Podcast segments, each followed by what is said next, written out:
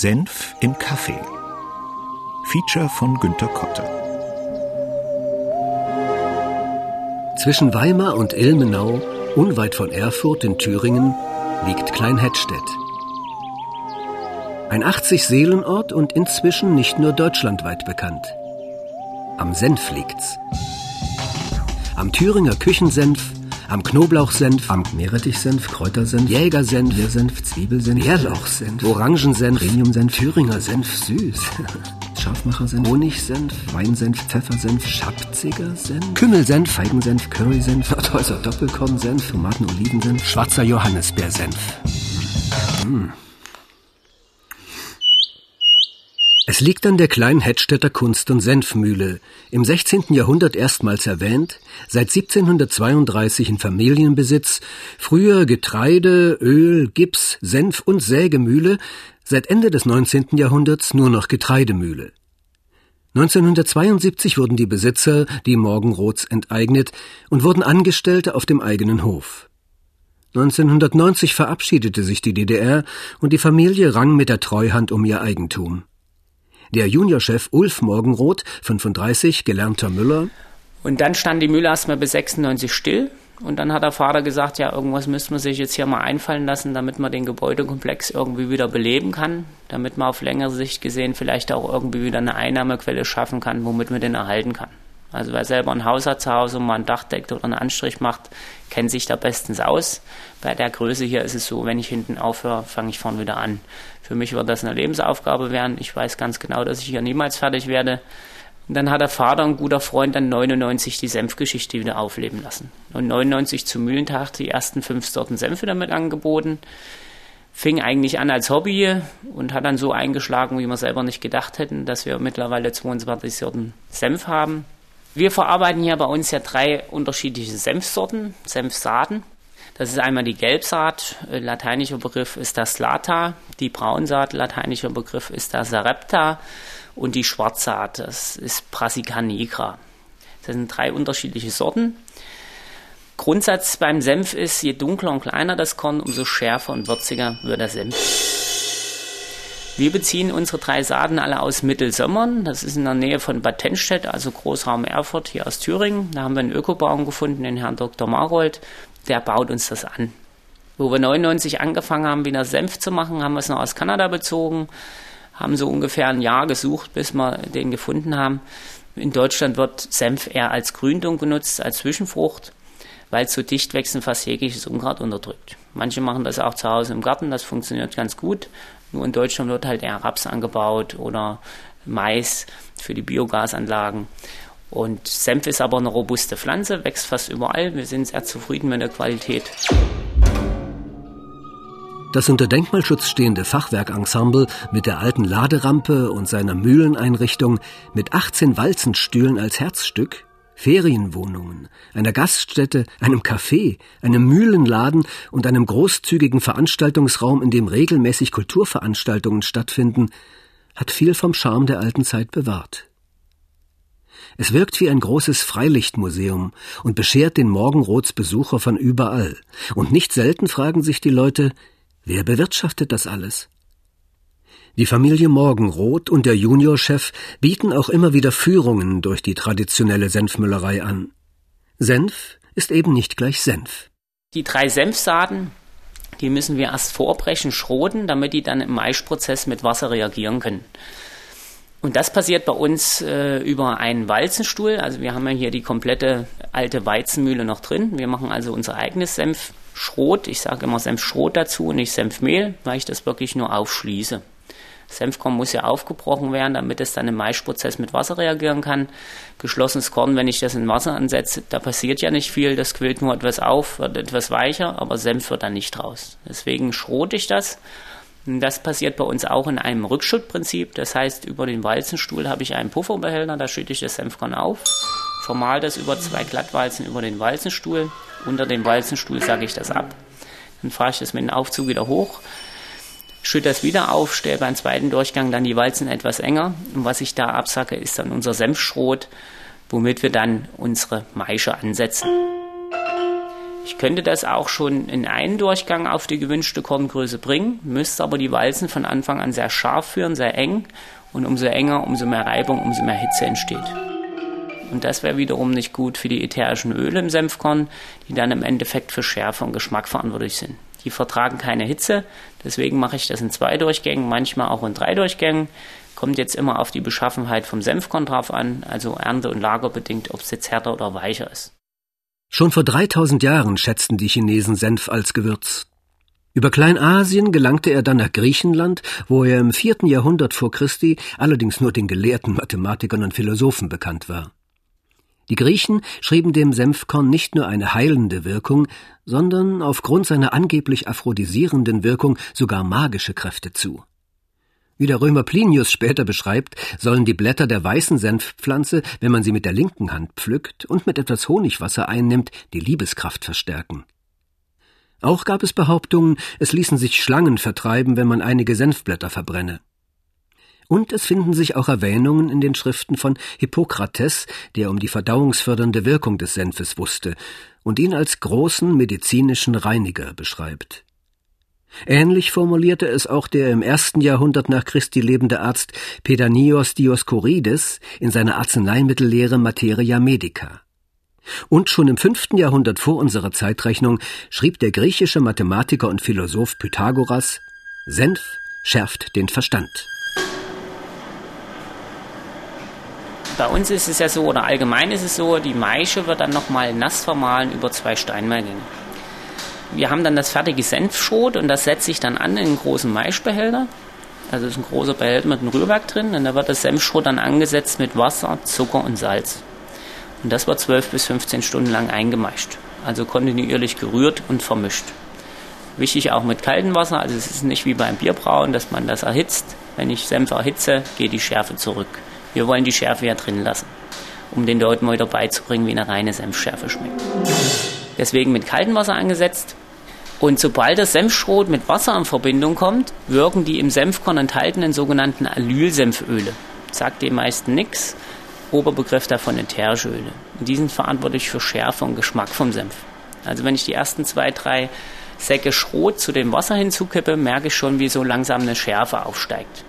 Wenn ich frühst dann nach dem Maischprozess nach den 15 Stunden Maischprozess in die eigentliche Senfmühle reinkomme, da laufe ich erstmal wie vor eine Wand. Also die Augen drehen, die Atemwege werden frei, die Luft brennt. Man gewöhnt sich da auch dran. Also es ist nicht so, dass ich mit Schutzmaske oder Taucherbrille drumherum laufen muss. Es ist sogar sehr gesund. Wenn man eine leichte Erkältung hat, ist sie am nächsten Tag wieder weg. Es ist wie ein ätherisches Dampfbad. Wichtig ist es ja nun, wenn man mit ätherischen Ölen arbeitet, die Verarbeitungstemperaturen so niedrig wie möglich zu halten weil ätherische Öle verfliegen oder werden zerstört bei so 25 Grad aufwärts. Ist genau wie bei kaltgepressten Ölen, umso kälter die Verarbeitung, umso mehr wichtige Inhaltsstoffe bleiben drin. Und das Besondere bei unseren Senf ist, unsere Steinmeergänge, die laufen nur mit 55 Umdrehungen pro Minute. Im Gegensatz zur industriellen Herstellung ist das sehr langsam.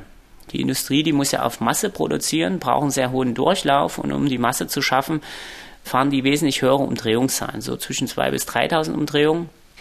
Und dadurch wird der industriell hergestellte Senf bei der Produktion heiß.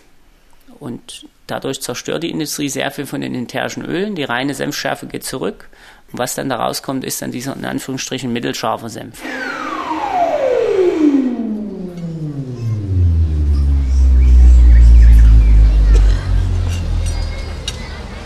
Die Gaststätte in der Kleinhettstädter Kunst- und Senfmühle war an diesem Mittwoch im Juni 2015 gut besucht. Man saß im Freien, hörte den Vögeln zu, die Sonne schien. Der Juniorchef hatte mich zum Essen eingeladen und riet mir natürlich zu einem Gericht mit Senf. Ich nahm das Schnitzel, das mit Kleinhettstädter Küchensenf erst bestrichen, dann paniert, auf meinem Teller lächelte. Riesengroß, mit Bratkartoffeln und einem Salat. Wunderbar. Übrigens waren es die Römer, die uns den Senf bescherten. Sie brachten die Senfpflanze über die Alpen. Sie waren auch die ersten, die im ersten Jahrhundert nach Christi ein Rezept zur Herstellung einer würzigen Senfpaste besaßen, verfasst von dem Römer Columella. Vor dieser Zeit wurden die Senfkörner nur zermahlen und über die Speisen gestreut, oder man vermischte das Senfmehl im Öl und trieb sich damit ein. Im achten Jahrhundert setzte Karl der Große das Capitulare de Villis vel Curtis Imperii auf, Eine Landgüterverordnung, in der der weiße Senf seine Bedeutung bekam. In dieser Schrift wird das Anlegen von Kräutergärten und damit natürlich auch der Anbau von Senf angeordnet. Somit hatte die Senfpflanze von arabischen Pflanzungen in Spanien aus auch ihren Weg nach Deutschland gefunden. Also man bekommt aus Senf die Schärfe nur raus, indem man den erhitzt. Die einen oder anderen haben schon mal eine Senfsoße gemacht. Da heißt es ja auch nicht umsonst, man soll den Senf erst zum Schluss mit dran machen und nicht von Anfang an, damit noch Schärfe drin bleibt. Das beste Beispiel dafür ist auch der bayerische Weißwurstsenf. Der wird im Ansatz bewusst gekocht oder gebrüht. Dadurch werden die ätherischen Öle bewusst rausgezogen, die Schärfe geht komplett weg und dann wird er nachträglich gesüßt. Deswegen ist er nur süß.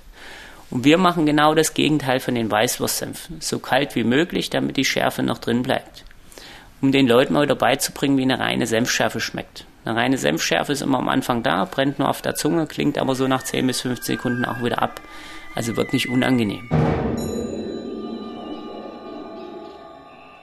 die Industrie, was muss die Industrie nämlich machen, wenn sie da aus ihren mittelscharfen Senfen scharf machen wollen? Sie müssen den nachschärfen nach Würzen mit Fremdgewürzen. Und da kommt meist Meerrettich wieder mit ins Spiel. Deswegen denken viele Leute, ach, ich denke an Senf ist immer Meerrettich mit dran. Soweit hat es die Industrie schon geschafft, das in den Kopf reinzukriegen der Leute. Die Industrie nimmt den Meerrettich zum Nachschärfen, erstens, weil es eine ähnliche Schärfe ist und zweitens ist es eine artverwandte Schärfe. Also Meerrettich geht es auch um diese Alylsenföle. Nur für mich ist es immer so, Meerrettich geht für mich bis unter die Schädeldecke. Eine Senfschärfe ist hauptsächlich im Mundbereich. Oder wenn jetzt was mit Chili oder Paprika nachgeschärft ist, merkt man auch, kommt die Schärfe viel später durch den Rachenraum hoch und bleibt viel länger da. Wie oft schon habe ich in meinem Leben den Satz gehört, du musst zu allem deinen Senf dazugeben. Und der hat natürlich nicht selten seine Berechtigung. Wenn sich nämlich jemand unerwünscht in ein Gespräch einmischt, ungefragt seine Meinung zum Besten gibt, obwohl sie keiner hören will, dann fällt gelegentlich dieser Satz. Seine Wurzeln liegen in einer Zeit, als Senf noch als würzende Beigabe zu jeder Art von Speise serviert wurde, ob es dem Gast nun recht war oder nicht. Er wurde nicht gefragt. Vor dem Bekanntwerden von Pfeffer wurden nur Meerrettich und Senf als scharfe Gewürze benutzt. Ihre Bedeutung war enorm, da sie auch für die Armen erschwinglich waren. Natürlich wurde und wird Senf in Deutschland auch als Heilmittel gehandelt, aber er eroberte und erobert eben auch die Küche. Die Saucier et Moutardier waren die erste Zunft der Senfhersteller und erblickten in Frankreich das Licht der kulinarischen Welt, wo die Stadt Dijon das Monopol auf die Senfherstellung erhielt. Dijon-Senfe sind weltbekannt. In Deutschland wird bereits seit 1726 der Düsseldorfer ABB-Senf hergestellt, damit ist ABB Senf die älteste deutsche noch existierende Senfmarke. Heute wird ABB Senf vom Düsseldorfer Unternehmen Löwensenf hergestellt. Industriell. Die Maische wird bei uns nochmal über zwei Steinmeilgänge vermahlen. Und das, was da rauskommt nach der Steinvermahlung, ist dann unser Basissenf, der Küchensenf. Ein Küchensenf ist ja unser Grundsenf von 19 verschiedenen Sorten. Und dann kommt jeweils beim Biersenf Bier hinzu, beim Bärlauchsenf Bärlauch, beim Kräutersenf Kräuter und so weiter. Finden tun sie unseren Senf so in Mühlenläden, Feinkostläden, Fleischereien, deutschlandweit, ein bisschen Export in die Schweiz, nach Österreich, Amerika haben wir auch eine Adresse. Von so Senfmühlen, die auch noch so produzieren, die bekanntesten in Deutschland sind da in Monschau und der Eifel, in Kochem an der Mosel, in Schwerte gibt es noch eine, in Düsseldorf und bei Köln. Hier in Halle und Jena bei uns in der Region gibt es auch noch jeweils einen, das ist noch ein bisschen kleiner. Und die großen hier bei uns aus der Region, die Industriesenf sind, ist halt Bornsenf und Bautzner Senf. Die Develei Senf und Feinkost GmbH Bautzen. Hier werden jährlich über 15.000 Tonnen Senf produziert. Der wohl beliebteste ist der mittelscharfe Senf im Plastebecher. Zwei Millionen Becher verlassen monatlich das Werk. Und der wird natürlich auch regelmäßig verkostet. Von Michael Bischoff, dem Werkleiter. Wir sitzen dann hier in der Runde, schauen uns die Produktion der letzten Woche an und da geht es im Speziellen um die Vermahlung, um die Farbe und um den Geschmack des Senfs. Dabei werden Senfproben für einen gewissen Zeitraum in einem Brutschrank künstlich gealtert, weil der Senf durch Wärmeeinwirkung die Schärfe abbaut und damit die anderen Geschmacksnuancen besser zutage treten, als man, wenn man frischen Senf verkosten würde, äh, würde man nur ein Brennen auf der Zunge und in, in der Nase spüren und äh, keine Geschmacksveränderung, die eben nicht gewollt sind, feststellen können. Also wir sind jetzt hier bei der Verkostung. Ich hätte gesagt, wie gewohnt, wir fangen mit dem Milden an. Farbe ist in Ordnung. Geschmack ist auch okay. Vermahlung ist schön cremig, fließend. Eigentlich wie die Vorgabe. So, der. Bin ich auch der Ihre Meinung. Ist das so der pikant süße? Die braunen Stippen von der Braunsaatschale, okay. Vermahlungsgrad ist auch schön gleichmäßig. Geschmack. Auch entsprechend auch keine Abweichung festzustellen, ja. Jetzt den mittelscharfen. Die Farbe von den ganzen Tagen hier so direkt nebeneinander sieht man das schön gleichmäßig hellbeige. Kaum Stippen zu sehen im Moment hier. Aber das ist der frischeste jetzt, ne? Mhm. Ja, vielleicht darauf zurückzuführen. No? Merkt man auch an der Schärfe, der ist am wenigsten im Wärmeschrank gewesen. Der, ja, Wanagorne, das ist der von heute früh. Der, oh ja. Der macht gut, ne? die Atemwege frei. nee, so Vermahlung ist am Mittwoch vielleicht ein bisschen rau. Ich weiß nicht, war da an der Anlage was, Herr Krujatz? Nö, ist eigentlich alles normal abgelaufen. Da ist vielleicht die, die Saat unterschiedlich gequollen oder. Ja, Saatwechsel ist gewesen, ja. Na, das kann damit zusammenhängen.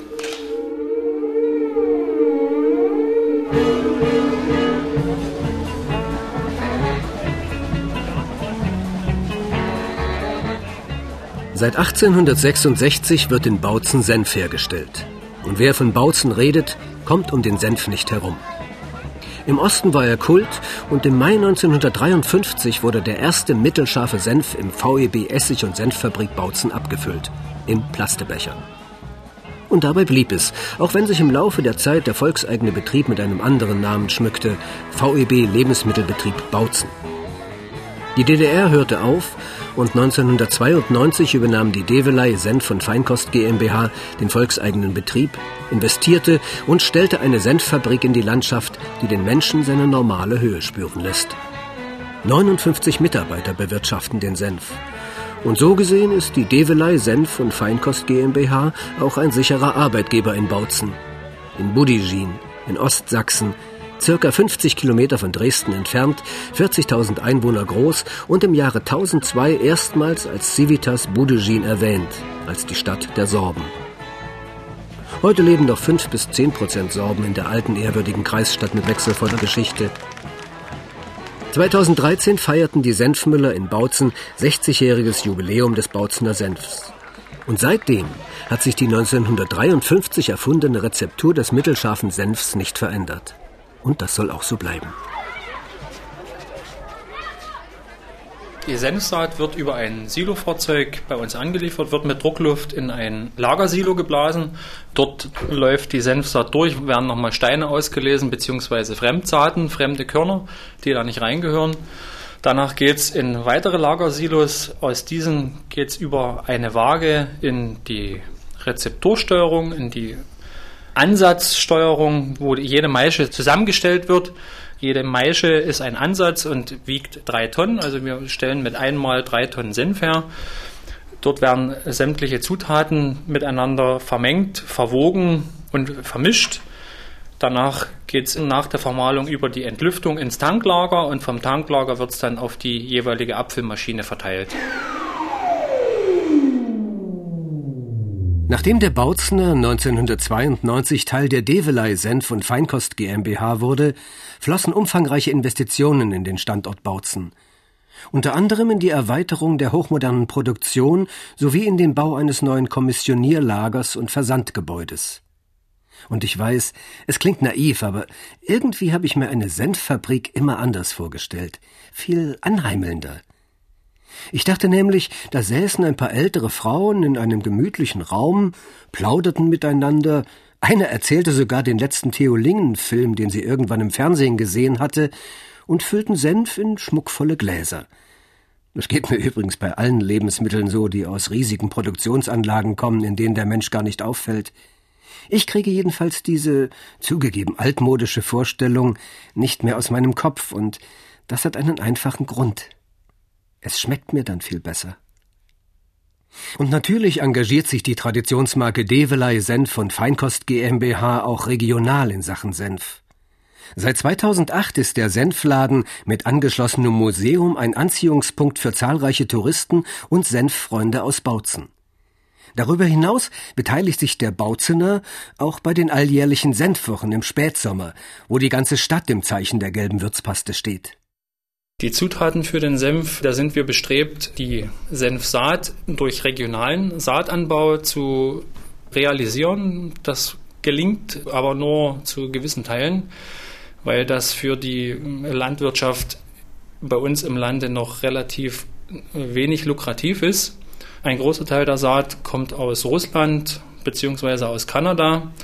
Wir sind aber bestrebt, den regionalen Saatanbau zu fördern und äh, realisieren schon knapp ein Drittel der benötigten Gelbsaat mit regionalen Anbau, wo natürlich dann äh, Transportkosten und damit verbundener CO2-Ausstoß auch verhindert wird. Und der gängigste Senf aus unserer Fabrik, das ist der mittelscharfe Senf, der scharfe Senf und ein pikant süßer Senf. Das ist, um die Produktpalette abzurunden, wurde der pikant süße Senf damals entwickelt, weil wir in unserem äh, Produktportfolio noch keinen süßen Senf hatten. Da wurde der entwickelt. Jedoch der größte Renner und auch der von mengenmäßig am meisten hergestellte Senf ist der mittelscharfe Senf. Hm. Überliefert ist, dass Friedrich II. seinen Morgenkaffee mit Senf mischte. Immanuel Kant soll ein großer Senffreund gewesen sein, liebte englischen Senf und rührte sich Senf sogar selber an. Goethe ließ sich seinen Senf aus Frankfurt sogar nach Weimar nachschicken, um seine berühmte grüne hessische Soße herzustellen oder seinen geliebten Rinderbraten mit Senfsoße. Nietzsche soll Fußbäder in Senf gemacht haben und sicher nicht zufällig kaufte Loriot in seinem Film Papa Ante Portas 150 Gläser Senf, preisgünstig. Und ein entfernter Bekannter von mir aß an einer Wurstbude im Dresdner Norden immer sonnabends eine Bockwurst. Nur wegen des mittelscharfen Senfs aus Bautzen. Und auch sonst hatte der pfiffige Sachse vorgesorgt. Hin und wieder verirrten sich nämlich auch Ausländer an die stadtbekannte Wurstbude, um den Geschmack eines der größten Errungenschaften der DDR in sich aufzunehmen. Eine Bockwurst mit mittelscharfem Senf. Und tatsächlich kam es vor, dass ihnen der Senf so gut schmeckte, dass sie Nachschlag verlangten, nur eben Probleme mit dem deutschen Wort Senf hatten.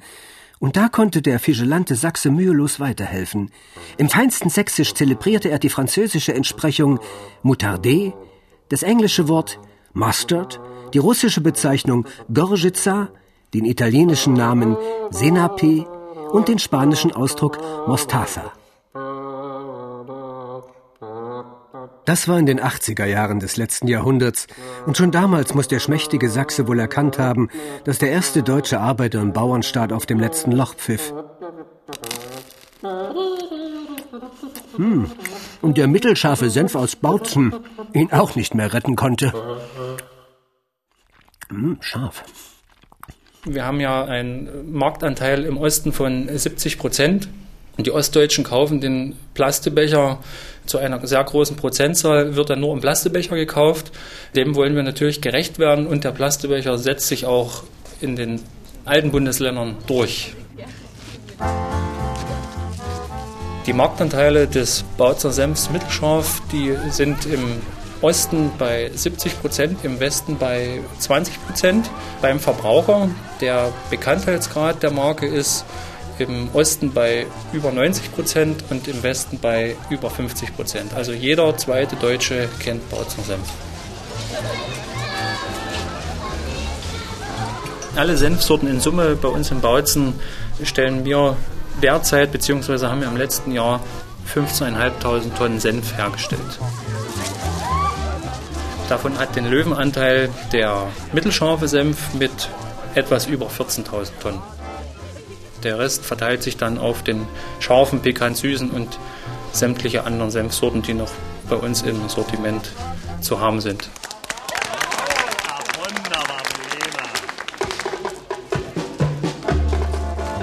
Also ein Bautzner Senf, ich selber habe ihn noch nicht überall gefunden, aber ich habe schon viel gelesen und gehört, dass er in Thailand, in Amerika, in New York zum Beispiel die Bockwurst- oder Wurststände da auf diesen Einkaufsmeilen, in Schottland ist er zu finden, in Norwegen, ja eigentlich weltweit kann man sagen.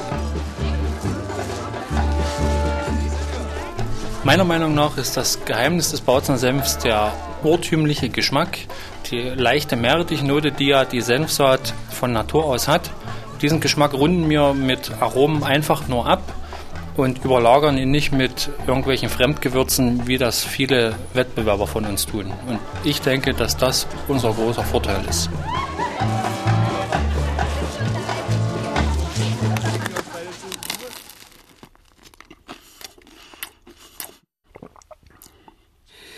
In Deutschland mussten Hausfrauen noch bis ins 19. Jahrhundert in die Apotheke gehen, um Senf einzukaufen. Senf galt damals als hochgeschätztes Heilmittel, und die ältesten Senftöpfe als Lebensmittelverpackung orientierten sich daher auch deutlich an der in Apotheken gebräuchlichen Albarello- oder Fässchenform. Sie waren einfach getöpfert oder selten aus Glas Mund geblasen.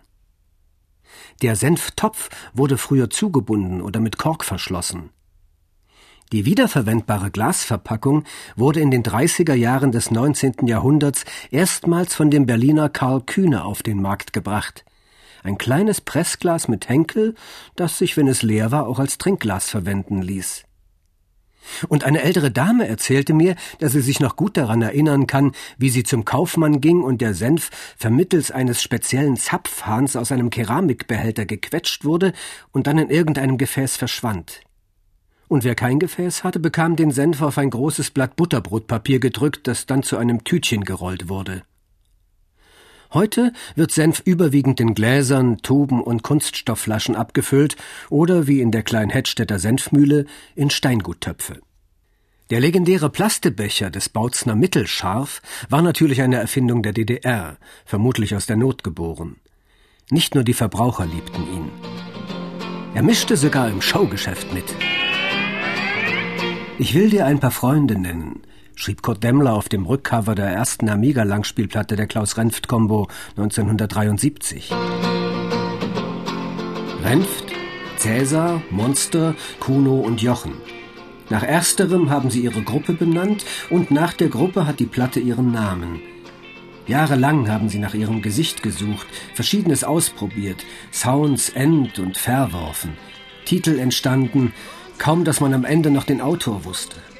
Alle waren beteiligt und nun die erste Langspielplatte. Die Aufnahmen fanden zwischen Tanzveranstaltungen und Konzerten statt. Manchmal fehlte eine ganze Nacht Schlaf dazwischen, manchmal ein Instrument, das man nicht mehr rechtzeitig besorgen konnte, oder das Schüttelholz war auf irgendeiner Tanzsaalbühne liegen geblieben. Ersatz? Ein Plaste-Senfbecher mit hastig eingesammelten Steinchen.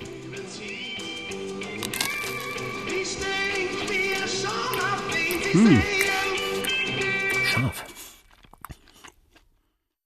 Senf im Kaffee. Feature von Günter Kotte. Es sprach Lutz Harder. Redaktion Katrin Wenzel. Schnitt Christian Grund. Ton Holger Klimchen. Regie Stefan Kahnes. Produktion Mitteldeutscher Rundfunk 2016